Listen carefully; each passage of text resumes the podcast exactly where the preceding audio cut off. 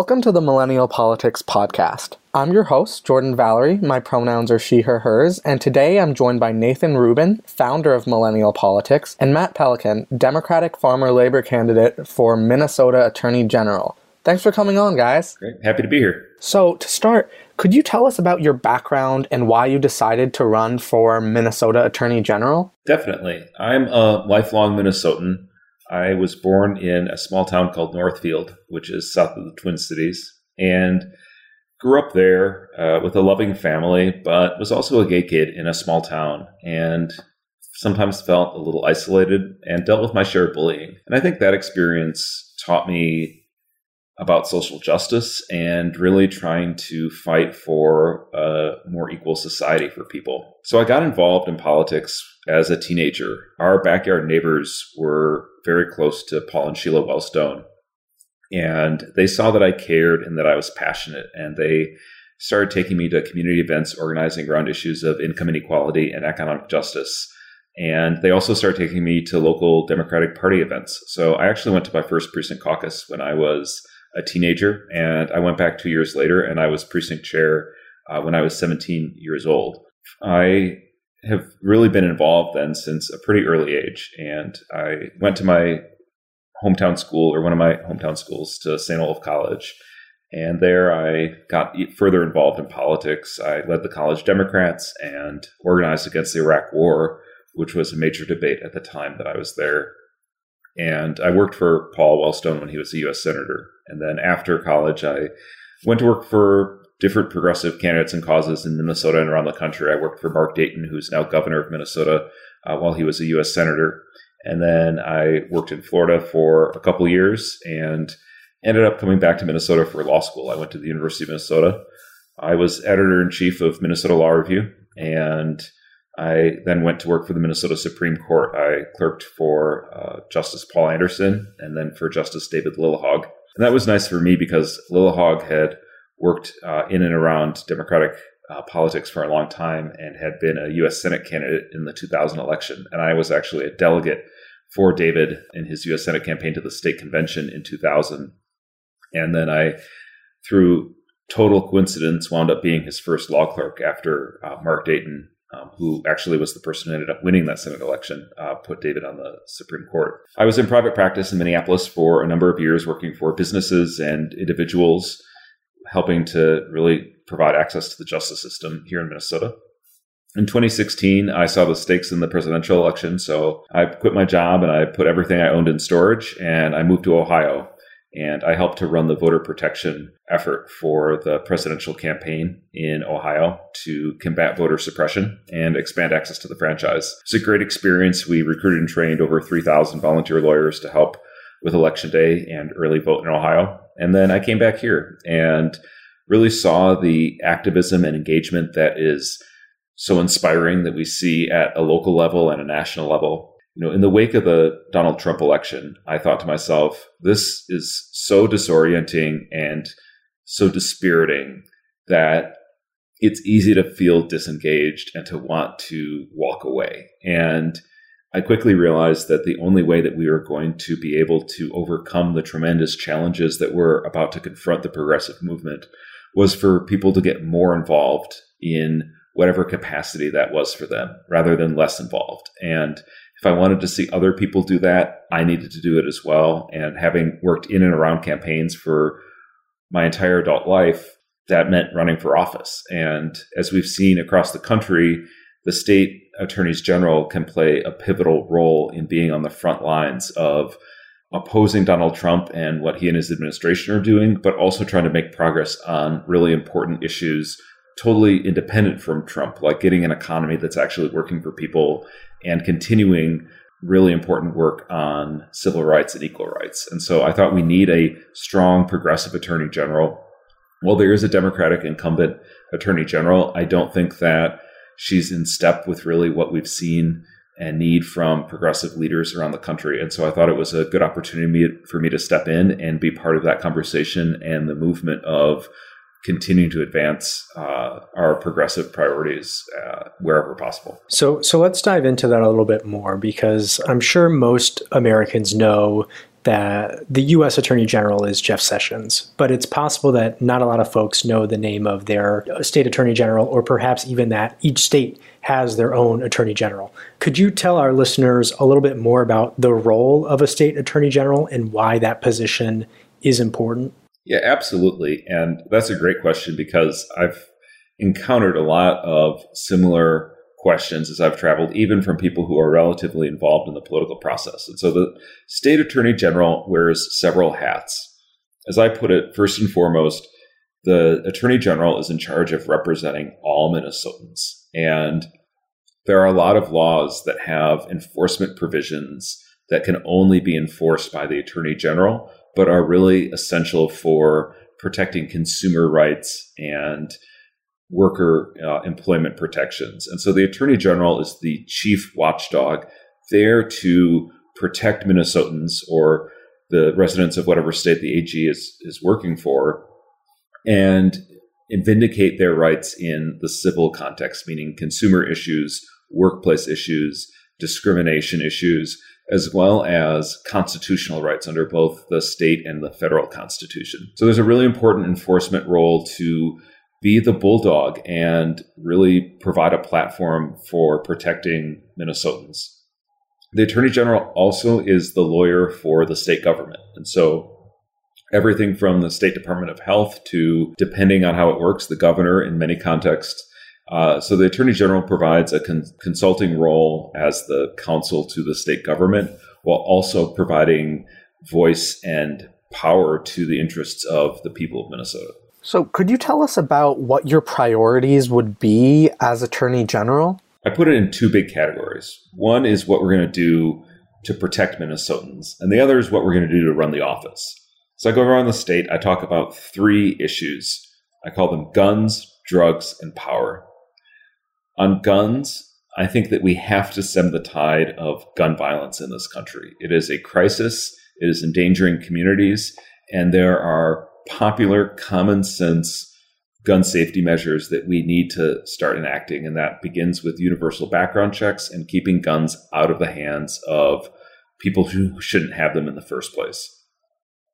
There's a lot of work to do at the state level here in Minnesota, but we are better than many states. And so I make that the primary issue in supporting and then defending whatever we're doing here in Minnesota to get some sanity to our gun safety laws.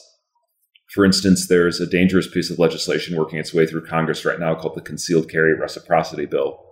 This bill would take away the right of states like Minnesota to set their own common sense permit laws and instead make the lowest common denominator in the country the ceiling for permit laws.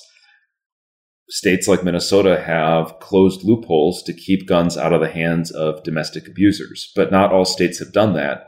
And some of the states that haven't taken guns away from domestic abusers also don't have residency requirements. So this federal legislation would pose a major risk to potential victims of domestic abuse, as well as some other really common sense areas that we can address gun safety. 17 attorneys general have spoken out against this legislation and would challenge it. Minnesota is not one of them. And as Attorney General, I would take on the National Rifle Association and be a partner with the productive conversation that we're seeing emerge now that I hope will bear fruit in restoring sanity to our gun laws. The second issue is drugs. And by that, I mean the pharmaceutical industry and its role in out of control prescription drug pricing and the opioid epidemic. I don't think that there are any, there's no reason that drugs that are innovated in America and made in America should be cheaper in Canada. And as Attorney General, I believe right now I would be empowered to investigate the pharmaceutical industry and hold them accountable for their role in gouging consumers on drug pricing and force them to the negotiating table to negotiate prices on behalf of state purchasers. I also think there's a mechanism under the US Constitution called the Interstate Compact that would allow an attorney general pursuing this to coordinate with like minded states and AGs to band together in our bargaining power. I think it's a very effective mechanism. And I think that it's something that we need to explore. The incumbent has taken the position that we have to change state law before she could take on the pharmaceutical industry, and I just disagree. So I say in year one, I would begin that process of investigating them. The third issue is power, and by that I mean economic power and those who have too much of it. I think that we have to shift the balance of our of power in our economy back into the hands of the middle class and working people. And one of the best mechanisms to do so is state antitrust law. Antitrust law can and must play a pivotal role in breaking the conglomeration of economic and political power into the hands of too few. I think it's one of the issues that has really been rigging the economy against the average person. And that, again, we have effective tools right now to hold them accountable and get some of that power out of the very, very consolidated place it sits and back into the hands of everyday people. And Minnesota used to have the best state antitrust office in the country. I think that we need to do that again, and we can really, with progressive leadership, push the boundaries of what's happening at state antitrust. And I think you're going to hear a lot more about antitrust in the coming months and years as a mechanism for progressives to restore more fairness to the economy. So, those are the top three issues that I would focus on in terms of substantive law. Here in Minnesota, there is there's some issues with just how we manage the office and treating the people who work there with respect and integrity. And that has really hurt the retention and recruitment. There are great people who work in that office, but they've also lost a lot of people. It's down almost 50 lawyers from its peak size, and it doesn't offer common sense things right now. For instance, there's no paid maternity leave for attorneys in the AG's office. And I support paid maternity leave for all employees. It's unconscionable to me that we would have an office here that doesn't provide that for professionals trying to work on behalf of the people of Minnesota. Likewise, there's no remote email access. And it's just one of those things that is kind of a head scratcher because if the governor of Minnesota can provide remote e- email access or the White House can do it, why can't the Minnesota Attorney General's office provide access to email? If you are going to read or respond to email in the AG's office, you have to be physically in the office now. You can't get it at home. You can't get it at night. You can't get it on your phone. It's just crazy and it's inefficient for the people of Minnesota. And it has, it sounds like a little thing, but it's had a major impact in keeping people there and in the quality work that they can do. So I put it in those two camps of outside the office, the legal positions, and then inside the office of just modernizing it and getting it to a more progressive approach to dealing with the people working there. So you've talked a little bit about the incumbent attorney general who was first elected to the office in 2006. Why do you think Minnesotans need change, and why are you the right person to bring that change? Absolutely. Our progressive values have never been under greater assault. And on top of Donald Trump and what his administration is doing in terms of empowering some of the most divisive voices in the country and posing an active threat to communities, they're also completely abandoning any work on behalf of consumers or civil rights in the country. And we have so much important work left to do in getting an economy that's working for people, in moving towards equal rights in this country, and in being a check on the Trump administration. The state attorney general has to be not only an ally, but a leader on the front lines fighting for these progressive values and defending the things that make us proud to be Minnesotans. I think whatever the right fit was in the past, we need new energy and we need new progressive leadership in the office. And we need a stronger and more decisive attorney general. I've worked in and around Minnesota politics for over 20 years.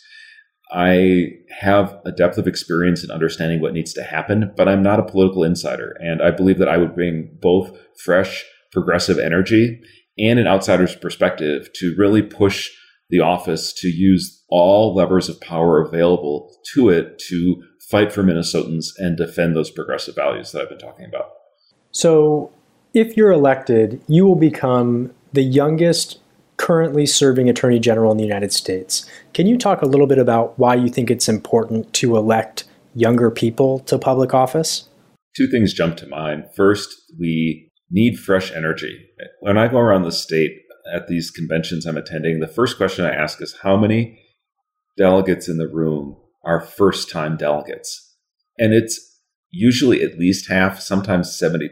And so, whatever the age of the participants, I think that we need new progressive activists to get more involved because the Democratic Party and our elected leaders simply haven't been pushing themselves and pushing our party hard enough to deliver meaningful results into getting an economy that's working for people and protecting civil rights. We've made good progress, but we have so much more work to do. And I think that we are seeing that it's going to take new energy and new ideas.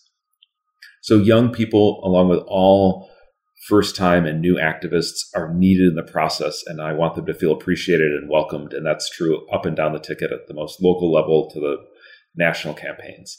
The second thing specific to young people is they have tremendous stake in the game. You look at millennials and Generation Z, and they are facing tremendous challenges of crushing student debt to aging parents and a crumbling safety net declining elder care, uh, skyrocketing housing prices in many urban communities and elsewhere. These are really big issues that, if they're not addressed, are going to set the middle class back and set opportunity back for at least this entire, entire generation, if not multiple generations. And so we need young people to stand up for themselves and participate because their interests are directly implicated by what's happening. And we have to fight for ourselves and we need a bigger voice in the process. So, as you mentioned, you're a member of the LGBTQ community. Could you talk a little more about that and how your identity would affect your perspective as Attorney General? I say it's an important part of who I am. I don't ask people to vote for me just because I'm gay or queer, but because of how it informs my values and my tenacity and my fight for equality. As I mentioned, I faced my share of bullying and I learned at times what it was like to feel like an outsider. And that has infused my entire life with a passion for fighting for equality and fighting for civil justice. And so it's not just being gay, it's what it taught me and the empathy that it brought to my politics. I think it also has really made me passionate about speaking up for communities that need a higher platform. To me, being gay is part of why I feel very strongly that it's important for us to say that Black lives matter, that trans lives matter, that immigrants matter and that no person or human being is illegal.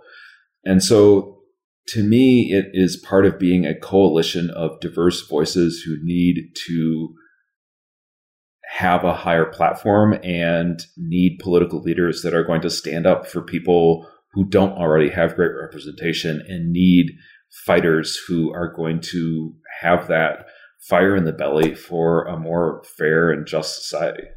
So I guess when we think about the issues that are in the common public discourse with Jeff Sessions really trying to to roll back the progress we've made with regards to marijuana laws, with the idea of gun rights being a hot topic after the Parkland shooting, the concept of net neutrality. These are instances where we have seen states really pick up the mantle and run with it. Can you talk a little bit about how you perceive the idea of states' rights and, and whether you think that there should be the opportunity for individual states to decide how they want to approach specific issues? States are a vital part of figuring out how we are going to work towards a more equal and just society and working through different competing approaches to that. I think that the federal government should be the floor of protecting workers' rights and immigrant rights and the environmental safety across the board. And if there are states or even within states, there are municipalities or local governments that want to do more, we should protect and encourage them to do so. I think that the right wing will often use the states' rights analogy because they want the federal government to be a ceiling and they want to see states go in and violate or take away rights or equities that the rest of the country has already decided that people are entitled to. And to me, there's not a tension or a hypocrisy there. I think it's very straightforward. Again, that as a nation at a federal level, we establish the baseline, but of course, more justice and more equity can be encouraged and supported, and states play a really important role in figuring out how to do that and in sometimes going further than maybe the entire country is ready to go with certain ideas or policies. And so to me, states' rights is about protecting the ability of states to be a laboratory to figure out new ways while not violating the baseline of civil rights and economic uh, justice issues that we've already litigated or decided at a national level. So, how can people find out more about you and get involved in your campaign? I'd love to have people's support and hear from anyone around the country, and of course, here, especially in Minnesota. We're online at mattpelikan.com. You can check me out on Facebook at uh, username Matt Pelikan or Twitter Matt Pelikan. And uh, it'd be great to hear from people. We are a grassroots uh, community driven campaign. So I'm happy to answer questions or field inquiries from folks, and we'll welcome the word of mouth and the support from anyone. Okay, great. Well, thank you so much for coming onto the podcast today. As Nathan mentioned earlier, it's not an office a lot of people know about, but it's one that's so essential, and it's really great to see a young queer person running. Well, thank you so much. I really appreciate the project you guys are doing to lift uh, up voices of uh, the new generation of politicians. So, thank you guys so much for reaching out and for giving me the opportunity. Yeah, of course. Again, I'm Jordan Valerie, politics editor at Millennial Politics. You can find me on Twitter at Jordan Val Allen. Make sure to follow Millennial Politics on social media, subscribe to our newsletter, and check out our merch at millennialpolitics.co. And stay tuned for the next episode of our podcast. Thanks for listening.